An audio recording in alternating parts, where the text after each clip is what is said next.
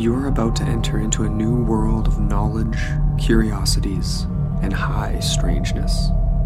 This is a podcast of Straight Up Strange Productions. Hello, enigmatic listeners. We're dark next week, but we'll be back with another episode of Straight Up Enigmas on September 29th. Don't forget to submit your scary true story for our 13 Nights of Halloween series at our website, straightupenigmas.home.blog. With that, let's dive right in to today's terrifying tale.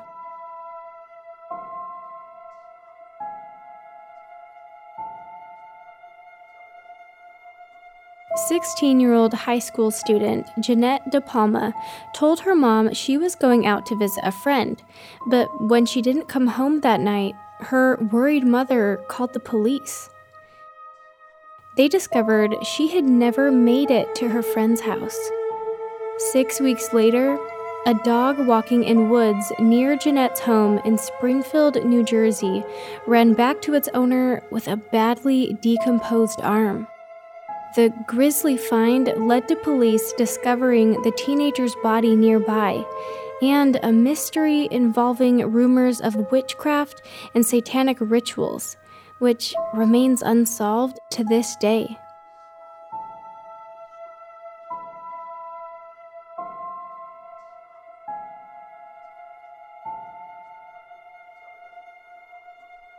Jeannette's body was found on a ridge known as the Devil's Teeth, and local witnesses said it was surrounded by a series of strange occult objects, with the remains of dead animals hanging from nearby trees.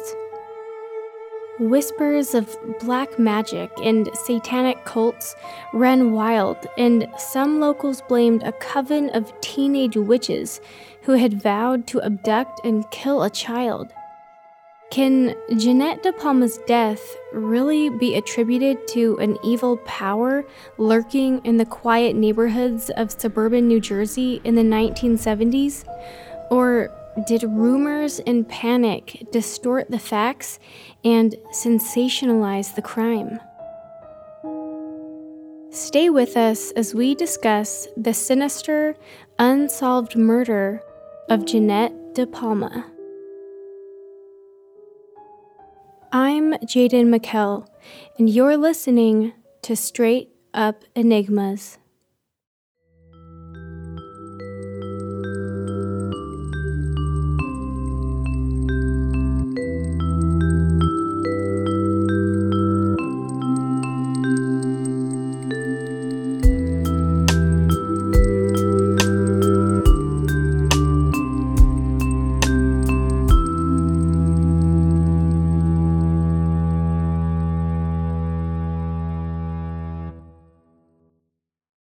Listeners. Thanks for joining us. If you enjoy the show, please head over to Apple Music, hit the subscribe button, and leave a review. It really helps out our podcast. Connect with us on social media, where we post each episode as it airs. We're proud to be a member of the Straight Up Strange Network.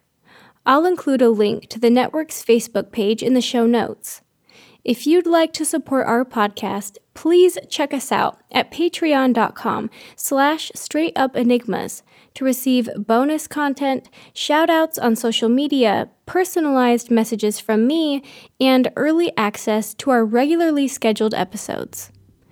Without further ado, let's get back to the show.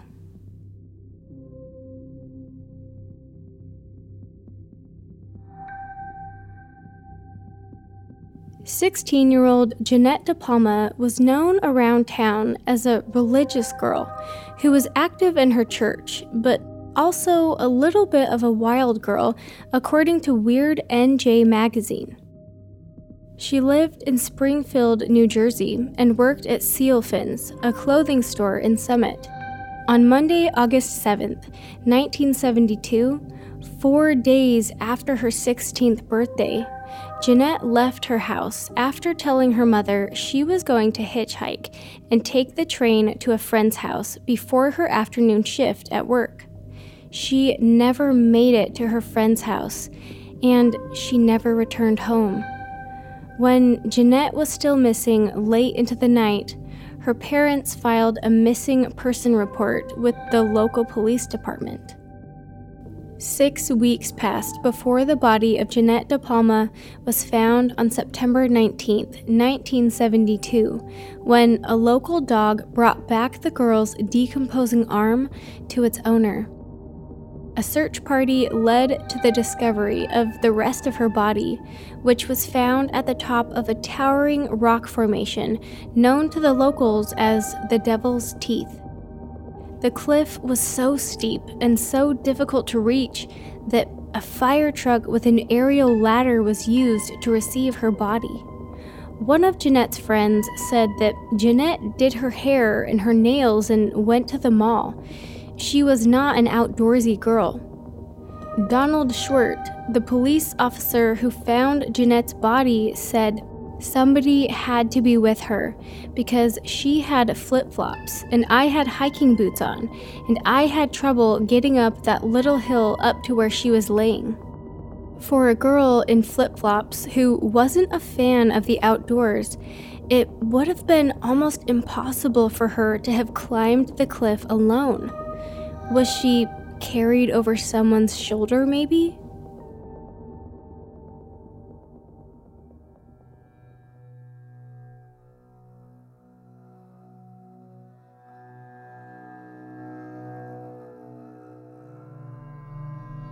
Although descriptions of the murder scene are varied, the most consistent detail was that the body was placed on a kind of makeshift altar with several wooden crosses and cult related symbols around it.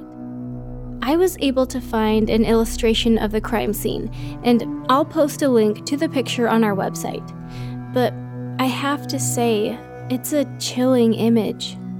The way that Jeannette's body is positioned, she's lying face down with her forehead resting on her left forearm inside a coffin shaped structure made from fallen branches and logs.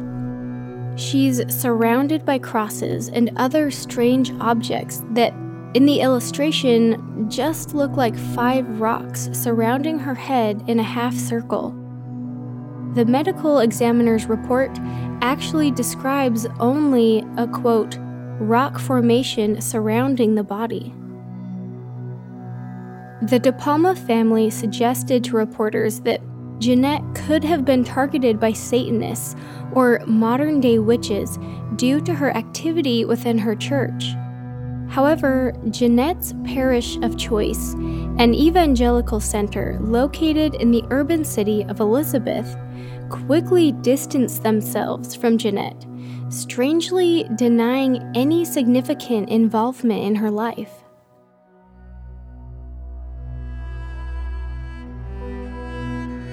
Authorities rejected any suggestion of occult activity and thought that Jeannette had probably overdosed while partying in the woods with her friends. Her body was so decomposed, in fact, that an autopsy could not be performed.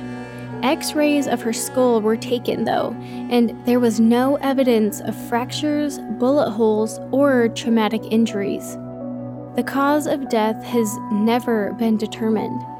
Samples of Jeannette's clothing were packed up and sent to the federal government for further analysis. The FBI Crime Lab report on January 3, 1973, states that officials tested Jeannette's clothing, including her blouse, slacks, and underwear, as well as the soil from the scene, and compared them with hairs collected from her dresser drawer and on her body. The FBI's microscopic and chemical analysis found that there were no apparent foreign hairs found among Jeannette's clothing. The lab workers didn't find drugs or poison in any of the samples. There were, however, stains found in her underwear, bra, blouse, and slacks that were too decomposed for conclusive blood and semen examinations. There was also a high amount of lead in Jeannette's body, but this could simply be due to the fact that lead was once a common ingredient in paint. Lead can build up in the blood, brain, and bones over time by breathing or swallowing lead dust.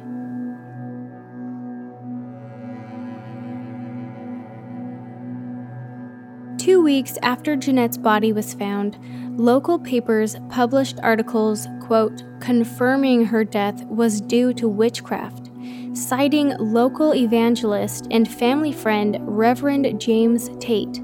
His son, Wayne Tate, had actually dated Jeannette until a week or two before her disappearance. Rumors about the case set off a panic in several Union County communities, which were still recovering from the shock of the John List murders, which had occurred only 10 months before.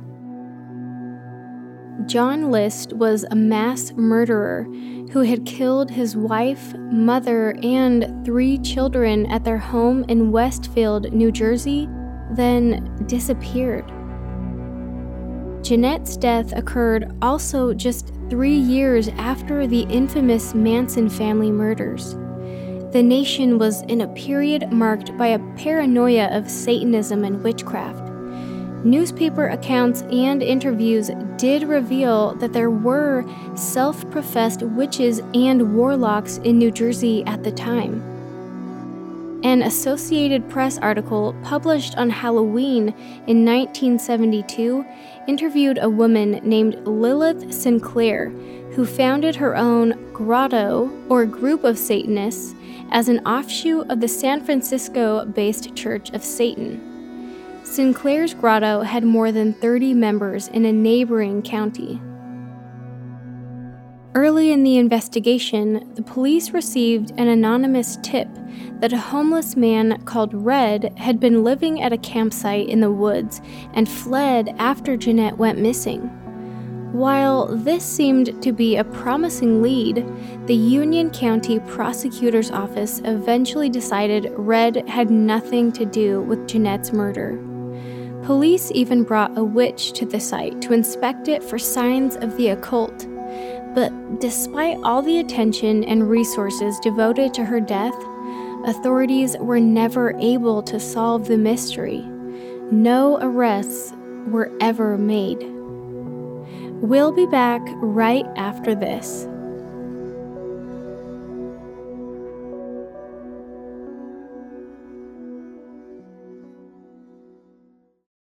Thank you to our sponsor, Best Fiends, for helping make this episode possible. Best Fiends is a five star rated mobile puzzle game with over 100 million downloads. It's so much fun exploring the world of Minutia with its cute and courageous inhabitants, collecting best fiends, leveling them up, discovering their special powers, and battling the slugs of Mount Boom. I also really enjoy it because it's the perfect break from my true crime research. It still really challenges my brain because it's a puzzle game, and you know how I love solving puzzles but it's a casual game, so it doesn't stress me out, which is perfect these days. Best Fiends has thousands of fun levels, special missions, and tons of super adorable characters to collect. They've created a whole world right on my phone. It's bright and colorful with great graphics, and there's a story behind each cute character. Bieber wears these charming little glasses and loves movies and gaming just like me. I also love using his X Bomb power. There are new in game challenges and events every month, so the game always feels fresh, so you'll never be bored. You can even play the game without using Wi Fi. No bandwidth, no problem. Engage your brain with fun puzzles and collect tons of cute characters. Trust me, with over 100 million downloads, this 5 star rated mobile puzzle game is a must play. Download Best Fiends free on the Apple App Store or Google Play. That's friends without the R. Best Fiends. Hey everyone, I'm Andrea. And I'm Mariah. And we're the hosts of Pretty Nice, the weekly podcast where we talk anything and everything, like horoscopes, why rain is the worst, our favorite Broadway musicals, the best songs of all time, embarrassing Facebook photos elevator etiquette, breakfast revolutions, and a whole bunch of other nonsense. If you love a podcast that feels like you're kicking back with your BFFs or just hanging out and chatting with friends, Pretty Nice is for you. You can check us out on Apple Podcasts, Stitcher, Spotify, Google Podcasts, Buzzsprout, or your preferred podcatcher. We're also online at prettynicepodcast.com, on Instagram at prettynicepodcast, Twitter at prettynicepod, and Facebook at prettynicepodcast. Bye. Bye.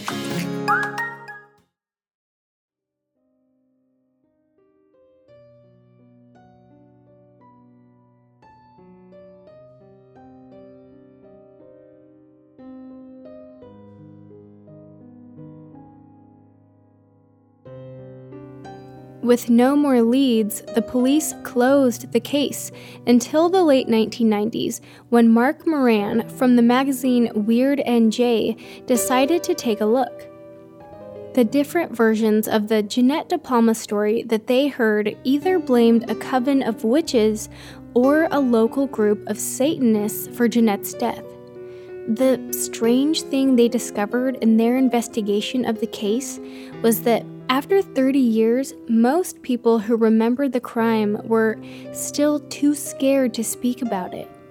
Everyone they questioned about the murder seemed to remember the same gruesome details, but nobody wanted to go on record or have their name published in the article, including the Springfield Police Department.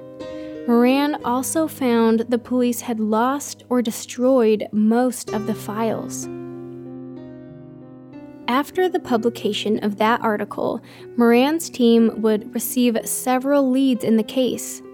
Some were contradictory, some were cryptic, and others were downright spooky. Most of the leads were delivered to them in the mail in plain white envelopes without any return address. Some of the letters were typed, others were handwritten, all were anonymous. Some were from residents who still lived in the area where the murder happened, while others came from people who had moved away years ago but still remembered the case with horror. One wrote, I was a young teenager when the discovery of Jeannette DePalma happened and lived in the next town. About two years prior, there was much talk in my school about a cult in the surrounding area. They were known as the witches.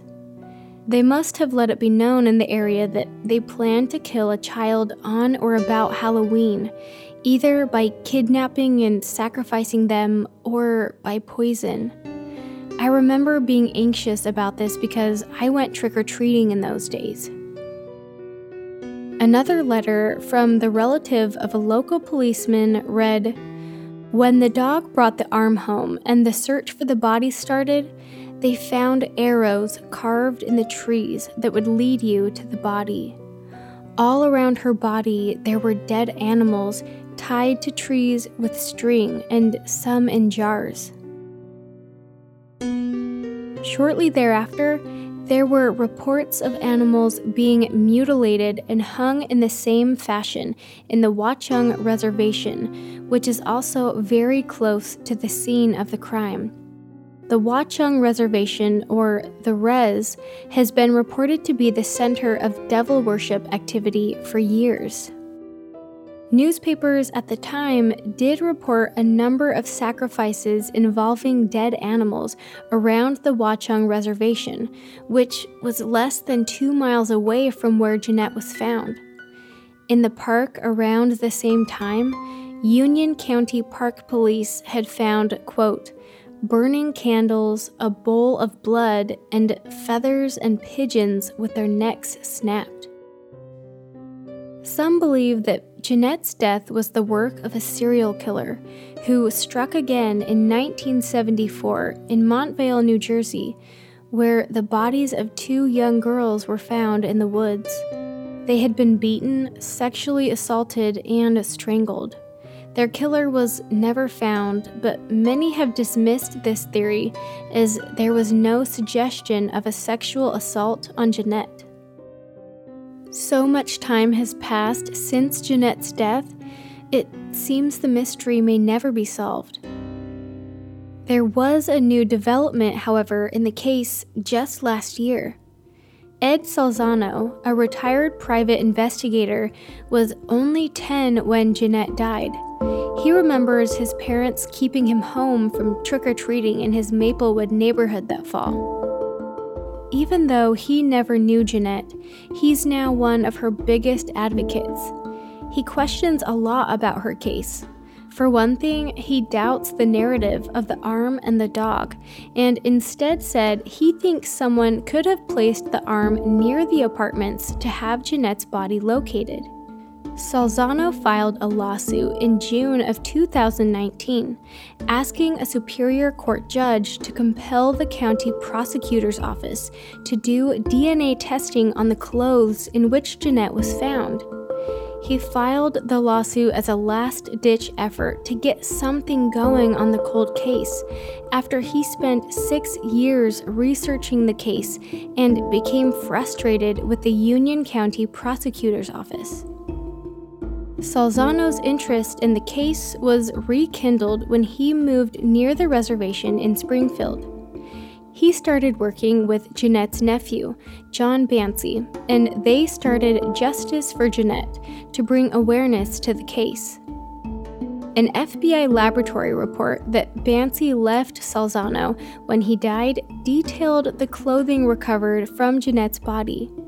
It said stains were found on some of the clothing, but they were too badly decomposed to test for bodily fluids.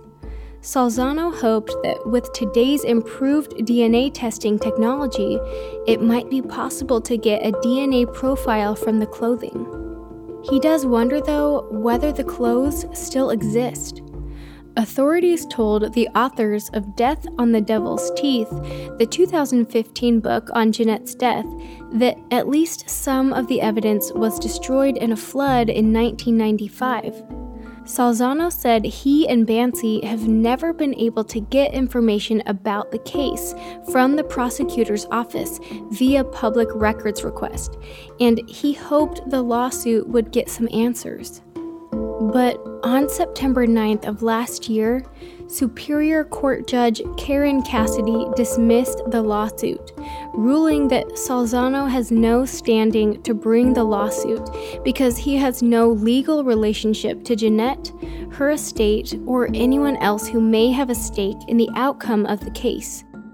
The judge also ruled that the lawsuit has no legal basis to compel the prosecutor's office to take action because, under state law, the office has broad discretion on how to investigate crimes.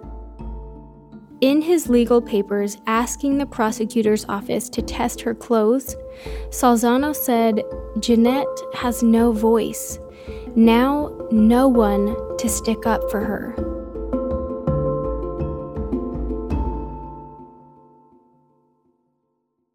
Now that almost half a century has passed since Jeannette's death, we may never know what really happened to her. Was Jeannette sacrificed as part of a witch rite? Was she murdered by a serial killer? Did she die of a drug overdose? It's so sad to think that Jeannette really has no voice and no one to stick up for her. Maybe if we can keep her story alive, someone will come forward and say something about the case. Anyone with information is urged to contact Lieutenant Jose Vendes at 905 358 3048.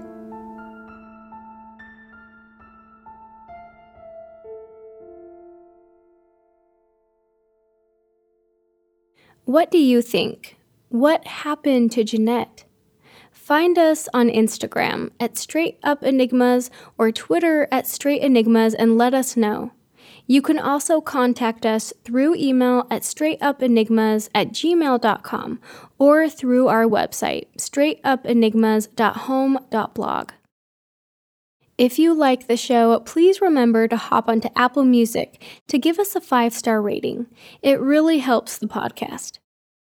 This episode was written and produced by me, Jaden McKell.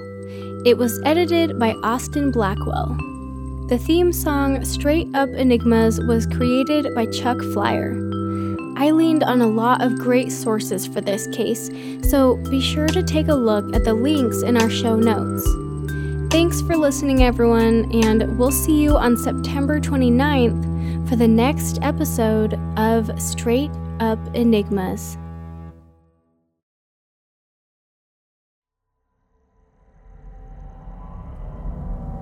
This podcast is a part of Straight Up Strange Productions. Discover more shows like this one at straightupstrange.com.